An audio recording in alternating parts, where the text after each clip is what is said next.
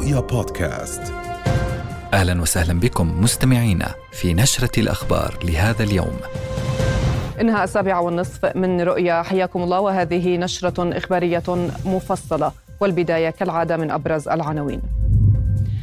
نقض العهود الاحتلال يلوح بسلاح الماء في وجه الأردن ونتابع. محكمة العدل الدولية قرار مرتقب غدا حول العدوان على قطاع غزة. ونتابع في نشرتنا. نجدة وإسناد. المستشفى الميداني الأردني يستقبل 44 ألف مراجع وسبعة ألاف عملية يجري منذ افتتاحه. ونتابع أيضا خوف وجوع وزمهرير رصاص الاحتلال يطارد النازحين إلى مدينة رفح. وأخيرا أعباء جديدة تراجع قدرة المواطنين على إدارة التزاماتهم. إذا كانت هذه العناوين وإلى التفاصيل.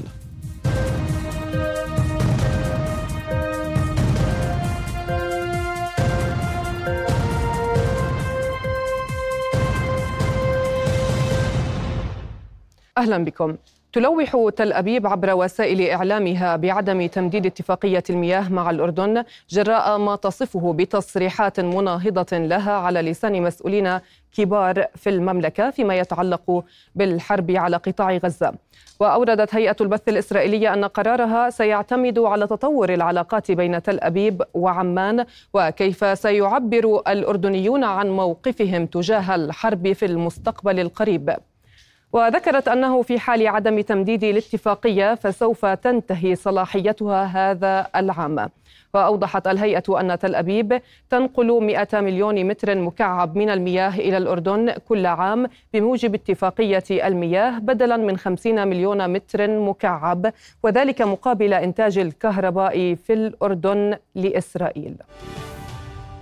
إذا للحديث حول هذا الموضوع ينضم إلينا عبر الهاتف الكاتب والمحلل السياسي السيد نبيل غيشان. أهلا بك سيد نبيل. معنا في نشرة أخبار رؤيا بداية. كيف تعلق على تصريحات الاحتلال حول اتفاقية المياه مع الأردن؟ أعتقد أن هذا هو تعبير سياسي آه، وتهديد مبطن للأردن. آه، نتيجة مواقف الأردن من آه، العدوان الإسرائيلي على قطاع غزة ونتيجة المساعي الأردنية في المجتمع الدولي وفي الولايات المتحدة وفي المنظمات الدولية وفي آه، الاتحاد الأوروبي في فضح العدوان الإسرائيلي وحرب الإبادة. وانت تعلمين أن آه، الأردن تبنى آه، يعني لغة خشنة مع الاحتلال ومع هذا العدوان. وأعتقد أن ما يجري اليوم بالتهديد بقطع المياه هو جزء من التحرش بالأردن في هذا الموضوع وأعتقد أن وراء كل هذا الموضوع هو أن الاحتلال يهدف بالدرجة الأولى لأن نتنياهو اليوم يحاول قدر الإمكان أن ينهي معاهدة السلام أو معاهدة وادي عربة بين الأردن وإسرائيل.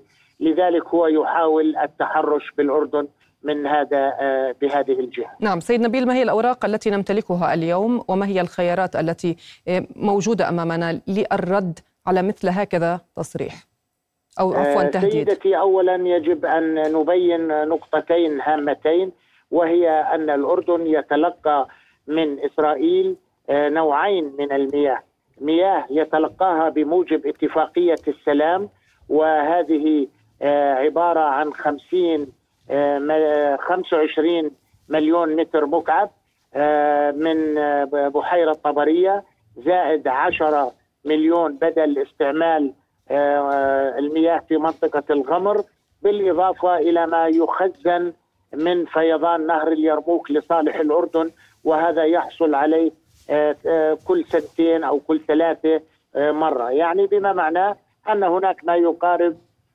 ال 50 إلى 60 مليون متر مكعب يحصل عليها الأردن بموجب معاهدة وادي عربة ولا يدفع مقابل ذلك أي شيء. في المقابل أيضا بال 98 أو بعد ذلك بقليل تم توقيع اتفاقية شراء آه، مياه من إسرائيل لكن هذا الشراء خارج آه، معاهدة وادي عربة ونحن نشتري منهم في أغلب الأحيان 50 مليون متر مكعب مقابل سعر ويدفع الأردن أكثر من 25 مليون ثمن هذه المياه إذا كانت 50 مليون متر مكعب يعني تقريبا 70 دولار أو يعني شيء من هذا 70 دولار للمتر نعم. الواحد نعم. وهذا شيء غالي يعني بمعنى أن أن إسرائيل عندما تهدد هي لا تستطيع أن تقطع المياه المرصودة للأردن بموجب اتفاقية السلام لكنها هي تهدد آه، بقطع المياه المشتراه في اتفاقية. ولسوء الحظ أن الأردن عندما وقع مثل هذه الاتفاقية لتقليل آه، آه، خلينا نقول حاجته أو لتغطية حاجته الدائمة من المياه لم يكن هناك شرط جزائي على إسرائيل. بينما عندما وقع الأردن اتفاقية الغاز مع إسرائيل وضع عليه شرط, شرط جزائي. نعم أشكرك أشكرك. خليني بس أقول لك بعجالة لو سمحت. آه، آه، للأسف إحنا في الأردن ليس لدينا معلومة ان كان في موضوع المياه آه، وهذه هي النقطة الأساسية. لذلك يجب إطلاع الرأي العام على هذه المعلومة على معلومة المياه كم لدينا مياه بموجب الاتفاقية السلام وكيف وكمية المياه المشتراه والذي تحدثت عنه. بالإضافة إلى أن الأردن لديها أوراق كبيرة. نحن موقعين على 13 اتفاقية فرعية خارج بموجب معاهدة السلام وأحدها هي المرور الطائرات في الأجواء الأردنية. وهذه يمكن وقفها فورا. هناك كثير من أوراق التي يمكن الأردن أن يلعبها ضد إسرائيل. نعم. أشكرك جزيل الشكر الكاتب والمحلل السياسي السيد نبيل غشان كنت معنا. شكرا جزيلا. تلتئم محكمة العدل الدولية غدا بجلسة نطق قرار القضاء الخمسة عشر بعد مداولات استمرت أقل من أسبوعين للنطق أو للنطق بطلب دولة جنوب أفريقيا ضد إسرائيل المتعلق بوقف مستعجل للقتال في غزة بتهمة الإبادة الجماعية. وجاء في بيان المحكمة التابعة للأمم المتحدة أنها ستعقد جلسة عامة بقصر السلام في لاهاي ليعلن رئيس المحكمة القاضي جوان دونوغو أمر وقرار اللجنة المؤلفة من 17 قاضيا بشأن إمكانية فرض إجراءات طارئة ضد إسرائيل. ويرى عدد من خبراء القانون بأن المحكمة سوف تقبل على الأرجح الطلب الذي قدمته جنوب أفريقيا أو على الأقل ستقبل عددا من البنود التسعة من بينها أن تحكم على إسرائيل بوقف العمليات العسكرية في غزة فورا وعدم اتخاذ خطوات من شأنها أن تعزز أي عملية عسكرية في القطاع من قبل أي مجموعة تحت سيطرتها. وفي سياق ذي صلة أكد المتحدث باسم حكومة الاحتلال أن تل أبيب تتوقع أن ترفض محكمة العدل الدولية غدا ما سماها مزاعم الإبادة الجماعية الكاذبة. وفي خطوة استباقية يعقد رئيس وزراء حكومة الاحتلال بنيامين نتنياهو جلسة مع وزراء ومستشارين لبحث سيناريوهات القرار المرتقب غدا من محكمة العدل الدولية. وبحسب إذاعة جيش الاحتلال فإن الجلسة المرتقبة ستتناول سيناريوهات المحتملة تمهيدا لقرار القضاة في المحكمة بلاهاي بما فيها إمكانية أن تأمر إسرائيل بوقف الحرب. احتمالات عديدة مرتقبة عالميا لقرارات محكمة العدل الدولية وسيناريوهات عدة يضعها محللون لما قد تصدره المحكمة بحق تل أبيب وجرائمها في قطاع غزة. المزيد في تقرير أسيل سليمان. أقل من 24 ساعة حتى تصدر محكمة العدل الدولية في لاهاي قرارها بشأن الدعوة التي قدمتها جنوب إفريقيا بارتكاب الاحتلال جرائم إبادة جماعية في قطاع غزة. وطالبت فيها بفرض إجراءات طارئة ضد حكومة الاحتلال. احتمالات عديدة مرتقبة. أحدها أن تفرض المحكمة إجراءات طارئة وتوصية بوقف إطلاق النار. هناك القرار إما أن يكون بإدانة إسرائيل بالإبادة وهنا آه، يكون أمام المحكمة إما أن تذهب باتجاه الأمم المتحدة وتحديدا آه، مجلس الأمن لاستصدار قرار بإيقاف الحرب فورا تحت البند السابع. وهذا يعود الآن لمجلس الأمن ول تحديدا الولايات المتحدة. إذا ما كانت ستدعم إسرائيل وتمتنع عن التصويت وتفرض الفيتو وفي هذه الحال لن يكون هناك شيء. المحكمة الجنائية الدولية تحتاج قد يكون إلى سنوات لإصدار قرار بتهمة الإبادة الجماعية. هذا يحتاج إلى تدقيق وتمحيص ومداولات عديدة جدا. ستأخذهم وقت طويل. ولكن الإجراء الطارئ وهذا ما طلبته آه، آه، جنوب أفريقيا أن يكون هناك إجراء طارئ هو التوجه للمجلس الأمن بطلب وقف إطلاق النار ذلك يعني أن المحكمة لن تتطرق في الحكم الأولي إلى المسألة الرئيسية المتعلقة بما إذا كان الاحتلال يرتكب إبادة جماعية، لكنها ستنظر فحسب في إمكانية اتخاذ إجراءات عاجلة محتملة إلى حين النظر المحكمة في القضية بشكل كامل، وهي عملية تستغرق عدة سنوات. وفي جميع الحالات هذا يشكل انتصارا للقضية الفلسطينية. وبالتالي أنا أعتقد أنه بغض النظر عن النتائج القرار غدا هو انتصار أصلا للشعب الفلسطيني أن نجلب إسرائيل أمام المحاكم الدولية لا سيما أن إسرائيل في هذه المرة آه، آه، شاركت في المحكمة وحاولت الدفاع عن نفسها فلا تستطيع التنصل الآن من القرار وزن هذه المحاكمة ثقيل على حكومة الاحتلال التي اجتمع رئيس وزرائها بنيامين نتنياهو اليوم لبحث احتمالات مخرجاتها والتي تعتبر قراراتها نهائية غير قابلة للاستئناف. لكن محكمة العدل الدولية في ذات الوقت لا تمتلك قوة تنفيذية لضمان إنفاذ قراراتها. وبرغم ذلك سيشكل عدم التزام الاحتلال بها سابقة قانونية. من رام الله المحتلة أسيل سليمان رؤيا. نقلت صحيفة وول ستريت جورنال عن مسؤول أمريكي أن الجدل بشأن تصريحات رئيس وزراء الاحتلال بنيامين نتنياهو عن قطر لن يؤثر على جهود الوساطة في قطاع غزة. بدورها نددت الدوحة بتصريحات نتنياهو ووصفتها بغير المسؤولة. كما استنكرتها هيئة عائلات الأسرى مؤكدة أنها تهدد حياة أبنائها. وفي تسجيل مسرب خلال لقائه عائلات الأسرى المحتجزين في غزة اعتبر نتنياهو أن قيام قطر بدور الوساطة في صفقة التبادل مع حماس يمثل إشكالية. وأضاف في التسجيل أن لديه خيبة أمل في أن واشنطن لا تمارس المزيد من الضغوط على الدوحة وأنها مددت وجودها في القاعدة العسكرية في قطر. منذ بدء عمله في التاسع والعشرين من تشرين الثاني الماضي حتى اليوم أجرى المستشفى الميداني الأردني الخاص اثنان جنوب قطاع غزة 6998 عملية جراحية. القوات المسلحة الأردنية الجيش العربي أشارت في آخر إحصائية أصدرتها اليوم إلى أن عدد المراجعين للمستشفى بلغ 44857 مراجعا إلى جانب 590 دخولا إلى أقسام المستشفى. هذا وكان المستشفى قد تعرض لاستهدافات في محيطه. آخرها كان في السابع عشر من الشهر الحالي. أصيب فيها أحد العاملين وأجلي جوا إلى المملكة لتلقي العلاج. وفي نابلس أجرى المستشفى الميداني والذي بدأ عمله في الثالث والعشرين من تشرين الثاني الماضي 697 عملية جراحية. كما بلغ عدد المراجعات في المستشفى 27628 مراجعة. كشف رئيس اللجنة الإعلامية في نقابة الأطباء دكتور حازم جرالي عن دخول عشرين طبيبا أردنيا إلى قطاع غزة خلال الأيام الماضية لدعم ومساندة الأهل في القطاع الذين يواجهون عدوانا مستمرا منذ 111 يوما. وقال الجرال في حديث لرؤيا إن الأطباء جرى إدخالهم إلى القطاع من خلال منظمات دولية حيث وزعوا على عدد من المستشفيات التي تحارب من أجل الاستمرار في القطاع المحاصر منذ 17 عاما.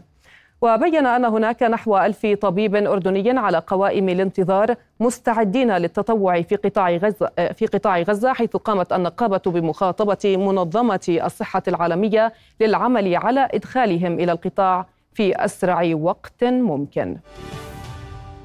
كثف الاحتلال الإسرائيلي غاراته الوحشية على مدينة خان يونس جنوبي قطاع غزة مع دخول الحرب يومها المئة وأحد عشر وارتكب الجيش الإسرائيلي مجازر جديدة بحق المدنيين أسفرت عن عشرات الشهداء ووفق المتحدث باسم وزارة صحة غزة أشرف القدرة فإن أكثر من عشرين شهيدا و150 جريحا سقطوا في مجزرة للاحتلال عند دوار الكويت في غزة بحق آلاف الأفواه الجائعة التي كانت تنتظر المساعدات الإنسانية. فيما ذكرت صحة غزة بأنه لا يزال عدد من الضحايا تحت ركام وفي الطرقات جراء الاستهدافات الأخيرة. مشيرة إلى أن طواقم الإسعاف والدفاع المدني لا تستطيع الوصول إليهم. مع استمرار الاستهداف الممنهج للمشافي القليلة المتبقية في القطاع أكدت وزارة صحة غزة نفاذ الطعام وأدوية التخدير ومسكنات الألم من مجمع ناصر الطبي في خان يونس وصفة الوضعين الصحي والإنساني في المستشفى بالكارثي للغاية. وفي بيان أكد متحدث الصحة أشرف القدرة بأن مجمع ناصر الطبي يعمل بعشرة في المئة من طاقته البشرية في ظروف قاسية ومخيفة. لافتا إلى أن كمية الوقود المتبقية تكفي لأقل من خمسة أيام في المجمع الطبي. هذا ويحاصر جيش الاحتلال مجمع ناصر الطبي منذ يومين وسط مخاوف من تكرار ما فعله في مجمع الشفاء الطبي شمال قطاع غزة وصعوبة إجلاء المصابين والنازحين والطواقم الطبية. من جهته حذر الصليب الأحمر الدولي من أن توقف العمل بمجمع ناصر الطبي ومستشفى غزة الأوروبي جنوب القطاع سيؤدي إلى فقدان آلاف الأرواح التي يمكن إنقاذها، مؤكدا عمل الفرق الطبية في ظروف خطيرة للغاية لإنقاذ المصابين الذين تتزايد أعدادهم بسرعة في القطاع. والآن ينضم إلينا من قطاع غزة مراسل رؤية من هناك غازي العلول. أهلا بك غازي معنا في نشرة الأخبار. إذا ضعنا بآخر التطورات في قطاع غزة التطورات الميدانية وأيضا الإنسانية. حياة لك إخلاص. أولا دعينا نبدأ بالوضع الميداني الذي يشهد تصاعدا في الأحداث في المجازر المرتكبة بحق الفلسطينيين المدنيين في كل المناطق. وكل المحافظات. في مدينة غزة بالتحديد إلى الجنوب منها فيما يعرف بمفترق آه، الكويت وهو آخر مفترق يؤدي إلى المنطقة أو المحافظات الوسطى حيث ينصب الاحتلال هناك حاجزا آه، أمنيا عسكريا. من خلاله يمر المواطنون الذين يرغبون بالنزوح من استهدف مجموعة كبيرة من المواطنين. صباح هذا اليوم كانوا يتجهزون لاستقبال شاحنات المساعدات التي كان من المفترض أنها ستدخل إلى شمال القطاع آه، آه، بتنسيق من الصليب الأحمر والهلال الأحمر الفلسطيني. ولكن عند تجمع هؤلاء المواطنين ارتكب الاحتلال مجزرة نحو 20 شهيدا سجلوا ووصلوا إلى مجمع الشفاء الطبي بالإضافة إلى عدد كبير من المصابين وصلوا إلى المستشفى. هذا بالتأكيد يفند ادعاءات الاحتلال المتعلقة بإنهاء عمليته العسكرية.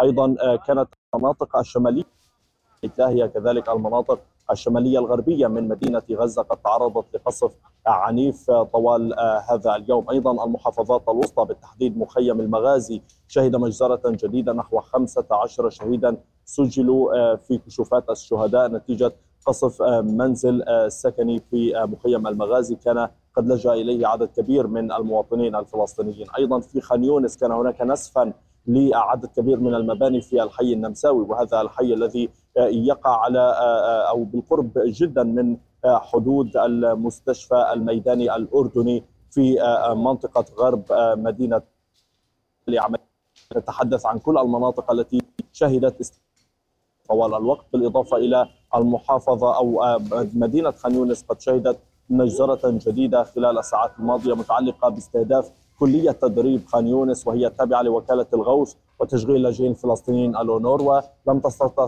إسعاف الوصول في آه، آه، هذه الكلية التي بالفعل كانت أول مكان قد نصبت فيه الخيام لاستقبال النازحين في بادئ آه، هذه الحرب. بالتالي لم يستطع أو لم يستطع المواطنون إسعاف من أصيبوا والذين استشهدوا ودفنوا في ساحة هذه الكلية. بالإضافة إلى أن مدينة رفح هنا تشهد تحليقا مكثفا للطائرات الحربية وطائرات الاستطلاع وهناك إشارات وصلت قبل قليل عن استهداف طائرة أباتشي في مدينة خان يونس وقد سقطت بالقرب من كلية العلوم التطبيقية هناك.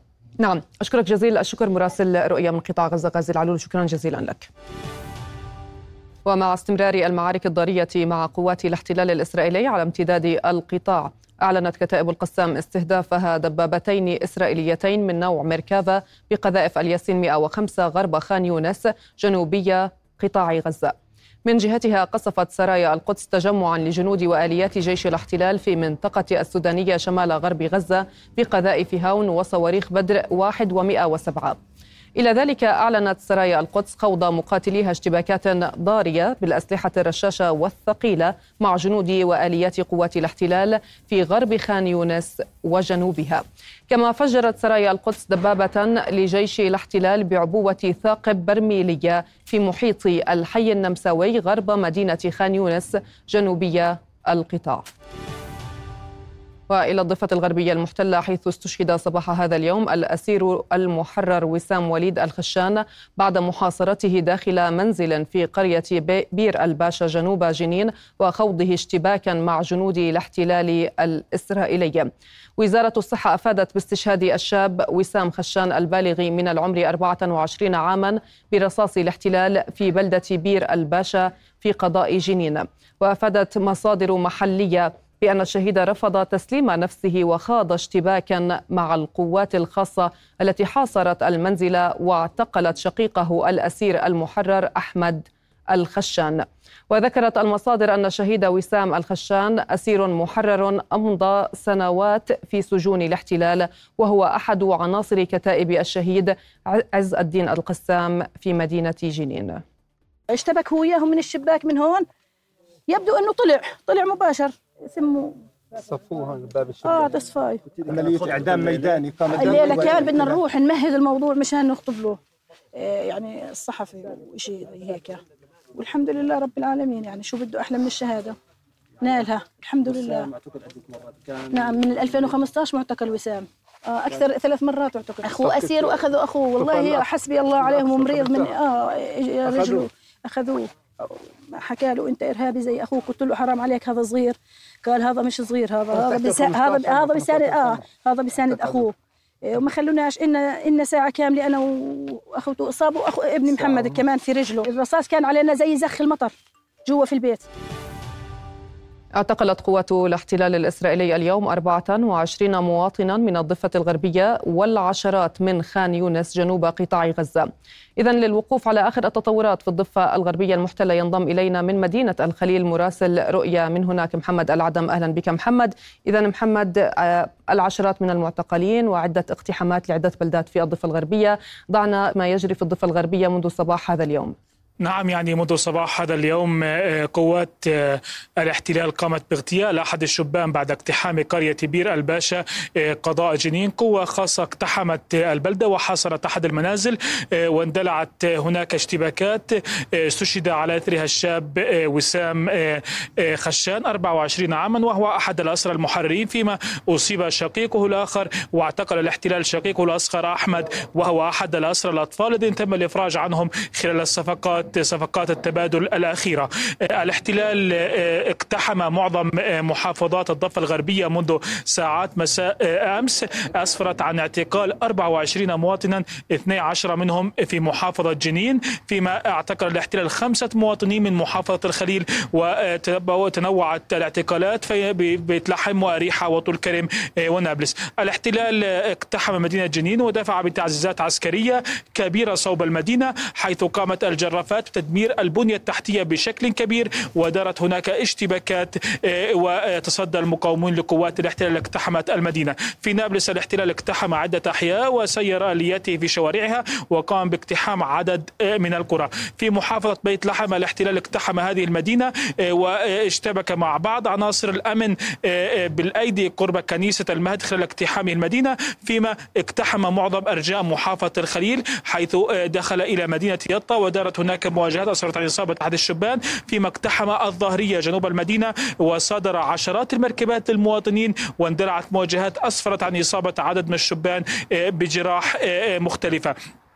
الاحتلال اقتحم الضفة الغربية بشكل كامل 24 معتقلا في مختلف المحافظات فيما اقتحم أيضا بعض القرى في محافظة نابلس وفي أريحة وفي طول كرم وفي جنين يعني. الاحتلال يواصل من سياسته اليومية باقتحام الضفة الغربية وحمليات حملات الاعتقال نعم والمداهمة والتفتيش لعشرات المنازل. لعشرات المنازل واستجواب ساكنيها والتحقيق الميداني مع الشبان. نعم أشكرك جزيل الشكر محمد العدم مراسل الرؤية من مدينة الخليل. شكرا جزيلا. قال المتحدث باسم جيش الاحتلال اليوم إن جيش بلاده قام بأعمال تمشيط في منطقة بلدة حناتي على الحدود مع لبنان للتأكد مما تردد عن احتمال تعرض المنطقة لعمليات تسلل من داخل لبنان. موضحا أن النتائج أسفرت عن عدم وجود مخاوف من هذا التسلل. وميدانيا قال حزب الله إنه هاجم بمسيرتين موقعا للدفاع الجوي ومنصات القبة الحديدية قرب مستوطنة كفر بلوم مؤكدا تحقيق إصابات مباشرة. من جهتها أفادت مراسلتنا أن جيش الاحتلال دمر مهبط طائرات يستخدمه حزب الله في لبنان تزامنا مع شنه غارتين على بلدة كفر كلا وبليدة. ننتقل إلى النشرة الاقتصادية والزميل حمدان عايش. مساء الخير حمدان. مساء الخير خلاص.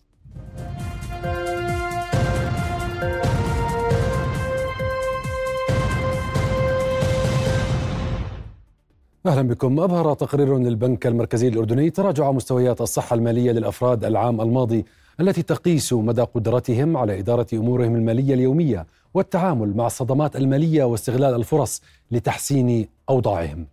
التقرير بين ارتفاع نسبة الأفراد الذين يواجهون ضعفا في إدارة أمورهم المالية اليومية مقابل انخفاض في نسبة الأفراد الذين يتمتعون بصحة مالية سليمة.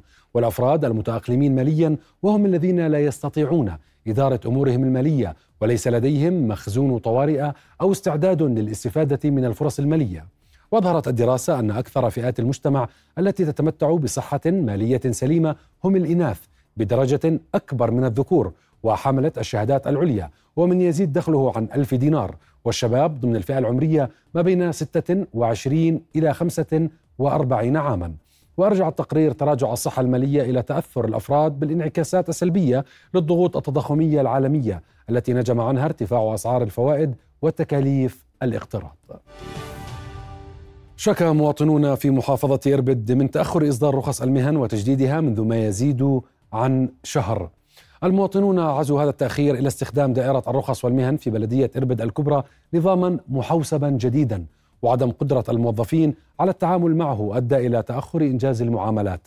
حيث أكد الناطق الإعلامي لبلدية إربد غيث التل أن البلدية تعمل على حل كافة المشاكل المتعلقة بالنظام الجديد بالتعاون مع وزارة الاقتصاد الرقمي. قدمنا على رخصة مهن قبل شهرين تقريبا شهر ونص فكان في نظام اجى جديد. حكوا لنا الموظفين مش قادرين يشتغلوا كان نظام فاصل. فقالوا لنا حكوا لنا تعال الأسبوع الجاي. فجينا الأسبوع الجاي ونفس المشكلة أنا صار لي بروح وباجي على هاي البلدية أكثر من شهر. وما زالت المعاناة موجودة. لنا ثلاث أيام نراجع في قسم الرخص والمهن في بلدية إربد لإجراء تجديد وإلغاء الرخصة. لنا ثلاث أيام. الشباب مش مقصرين بقولوا يا عمي هاي آه، الكمبيوتر الجديد والإجراءات الجديدة هي اللي مخلي تخليكوا هون تراجعوا ثلاث أربع أيام. شغلات بسيطة بنراجع فيها. بالنسبة لي نظام فاشل بمعنى الكلمة. هذا غلط انه ينطلق البرنامج مثل هيك يعني مهندسين ودوائر حكومية يطلقوا برنامج فاشل بمعنى الكلمة زي هذا خاطئ. إنه ما فيش شيء فيه صحيح. يتم إرسال الملاحظات اولا باولا لوزارة الاقتصاد الرقمي صاحبة هذا المشروع ويتم حلها بشكل مباشر. عادة ما نوجه ملاحظات ويتم حلها في اليوم التالي. ما زال هناك بعض المشكلات العالقة في هذا النظام والتي تؤخر إصدار بعض الرخص. نأمل إنه من هون لنهاية العام تكون آه، قد حلينا جميع المشاكل. تراجعت فاتورة مستوردات المملكة النفطية بنحو 18% في الأحد عشر شهرا الأولى من العام الماضي مقارنة بالعام الذي سبقه. تقرير التجارة الخارجية أظهر أن حجم فاتورة مستوردات المملكة وصل إلى مليارين و723 مليون دينار مقابل ثلاثة مليارات و300 مليون دينار للفترة نفسها من عام 2022 وبلغ حجم مستوردات المملكة من البترول الخام 661 مليون دينار والبنزين 584 مليونا. فيما بلغت مستوردات المملكة من السولار ما يقارب 546 مليون دينار ومن الكاز نحو ثلاثة ملايين دينار. السياحة في الكرك أمام تحد جديد مع تراجع أعداد الزوار الأجانب بعد العدوان على غزة ما دفع العاملين بالمنشآت السياحية إلى المطالبة بتنشيط السياحة الداخلية لإنقاذ القطاع من الخسائر. السياحة في الكرك أمام تحد جديد. بعد أن تراجع زوارها الأجانب إلى 31 ألفا وبنسبة 40% بعد العدوان على غزة والعاملون باتوا يواجهون خطر الاستمرار في أعمالهم. بداية الموسم السياحي كنا متفائلين خير وكان في حجوزات عندنا بس الظروف اللي صارت وأحداث غزة أثرت كثير على السياحة منها التغى حجوزات. وبتعرف هذا بأثر على المطاعم كونه في كوادر وفي موظفين وفي نسبة إشغال كبيرة. أه إحنا يعني التكلفة عالية. ال cost عندنا عالي لأنه كنا إحنا بتعرف ال high season ببلش بشهر عشرة بنص عشرة وبلشت أحداث غزة فالكل لغى حجوزاته. والحمد لله رب العالمين إن شاء الله الأمور انها تتحسن للأحسن. بقدر أقول لحد آه، شهر عشرة من العام السابق كانت الحركة كويسة وقوية وبلش القطاع السياحي ينتعش. حتى يعني كل المحلات صارت يعني تستفيد سواء كان سياحية أو اللي في الشا... الغير سياحية. والآن بقدر أقول إنه آه إنه الوضع السياحي أصبح ضعيف جدا والحركة السياحية آه يعني يا دوب يفوت علينا في أسبوعين آه من سائح والوضع السياحي متردد مع الأسف. تنشيط السياحة الداخلية وتنويع المنتج السياحي. الحل الأمثل للتخفيف من آثار تراجع النشاط السياحي في الكرك بحسب خبراء. السياحة صناعة حساسة تتأثر بعوامل داخلية وخارجية وكما تعلم المنطقة الآن تمر بظرف صعب وهذا أدى إلى انخفاض الحركة السياحية الخارجية للمملكة بشكل عام ولمحافظة الكرك قد تسأل عن الحلول الممكنة. نعم هي تشجيع السياحة الداخلية بين المحافظات.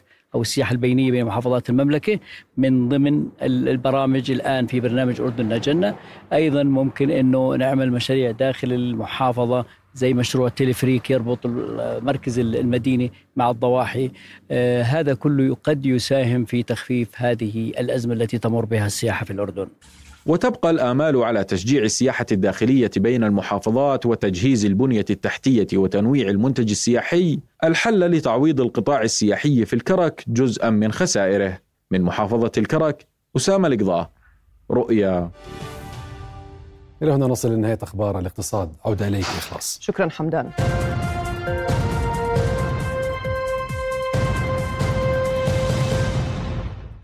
نجدد الترحيب بكم وإلى أخبارنا المحلية حيث نظمت مجموعات شبابية في العاصمة عمان اليوم محاكاة للمراجعة الدورية الشاملة لحقوق الإنسان التي تقام في جنيف وذلك بهدف تمكينهم من تقديم توصياتهم والإفادات الحقوقية.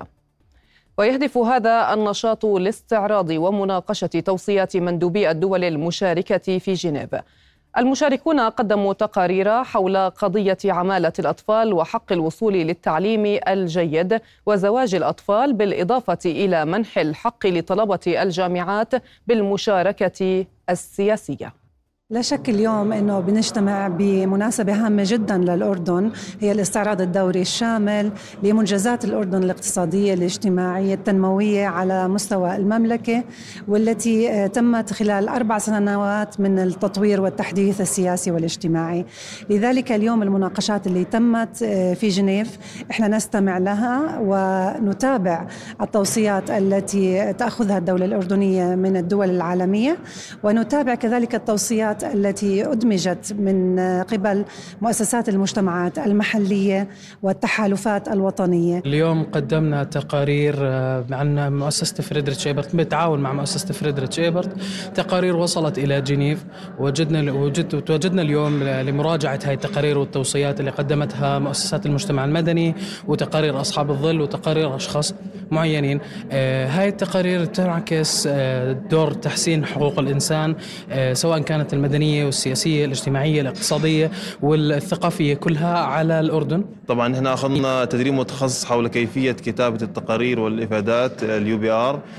طبعا التقارير هي ثلاثة كتبنا عن آه، عمالة الأطفال وكتبنا عن آه، التعليم الجيد للأطفال وعن الزواج آه، المبكر. وأخذنا هاي التقارير وعرضناها في مؤتمر جنيف أمام ممثلين الدول المتحدة. خسر المنتخب الوطني أمام نظيره البحريني بهدف دون رد في المباراة التي جمعتهما بختام مباريات المجموعة الخامسة من كأس آسيا لكرة القدم إلا أن الخسارة لم تؤثر على حظوظه بالتأهل للدور المقبل. خسارة بأداء غير مفهوم عنوان مواجهة المنتخب الوطني ونظيره البحريني في ختام مشوارهما بالمجموعة الخامسة من كأس آسيا. النشام دخلوا اللقاء بتشكيلة غاب عنها النجم الأول موسى التعمري والقائد إحسان حداد ومحمود المرضي ويزن العرب ونزار الرجدان. بالإضافة للمصاب نور الروابدة إلا أن التغيير في شكل الفريق في الملعب كان أكبر بكثير من التغيير في الأسماء. ولم يتغير أداء النشامة بعد تلقيهم هدف المباراة الوحيد عن طريق اللاعب عبد الله يوسف في الدقيقة الرابعة والثلاثين. ولم يكن هناك أي رد فعل هجومي لتنتهي المواجهة بخسارة أعادتنا للمركز الثالث بأربع نقاط. على أن لا تؤثر هذه الخسارة على حظوظ المنتخب الوطني الذي كان قد ضمن مسبقا التأهل للدور الثاني للمرة الرابعة في تاريخه. بعد نسخ 2004 و2011 و2019 وكانت المواجهة الثانية للمجموعة قد انتهت بتعادل مفاجئ بين كوريا الجنوبية وماليزيا بثلاثة أهداف لكل منهما. وبذلك تنازلت كوريا عن صدارة المجموعة للبحرين. وينتظر المنتخب الوطني خصمه المقبل بعد أن انحصرت الخيارات بين متصدر المجموعة الأولى قطر ومتصدر المجموعة الرابعة العراق. إلى هنا نكون قد وصلنا إلى ختام النشرة. في أمان الله.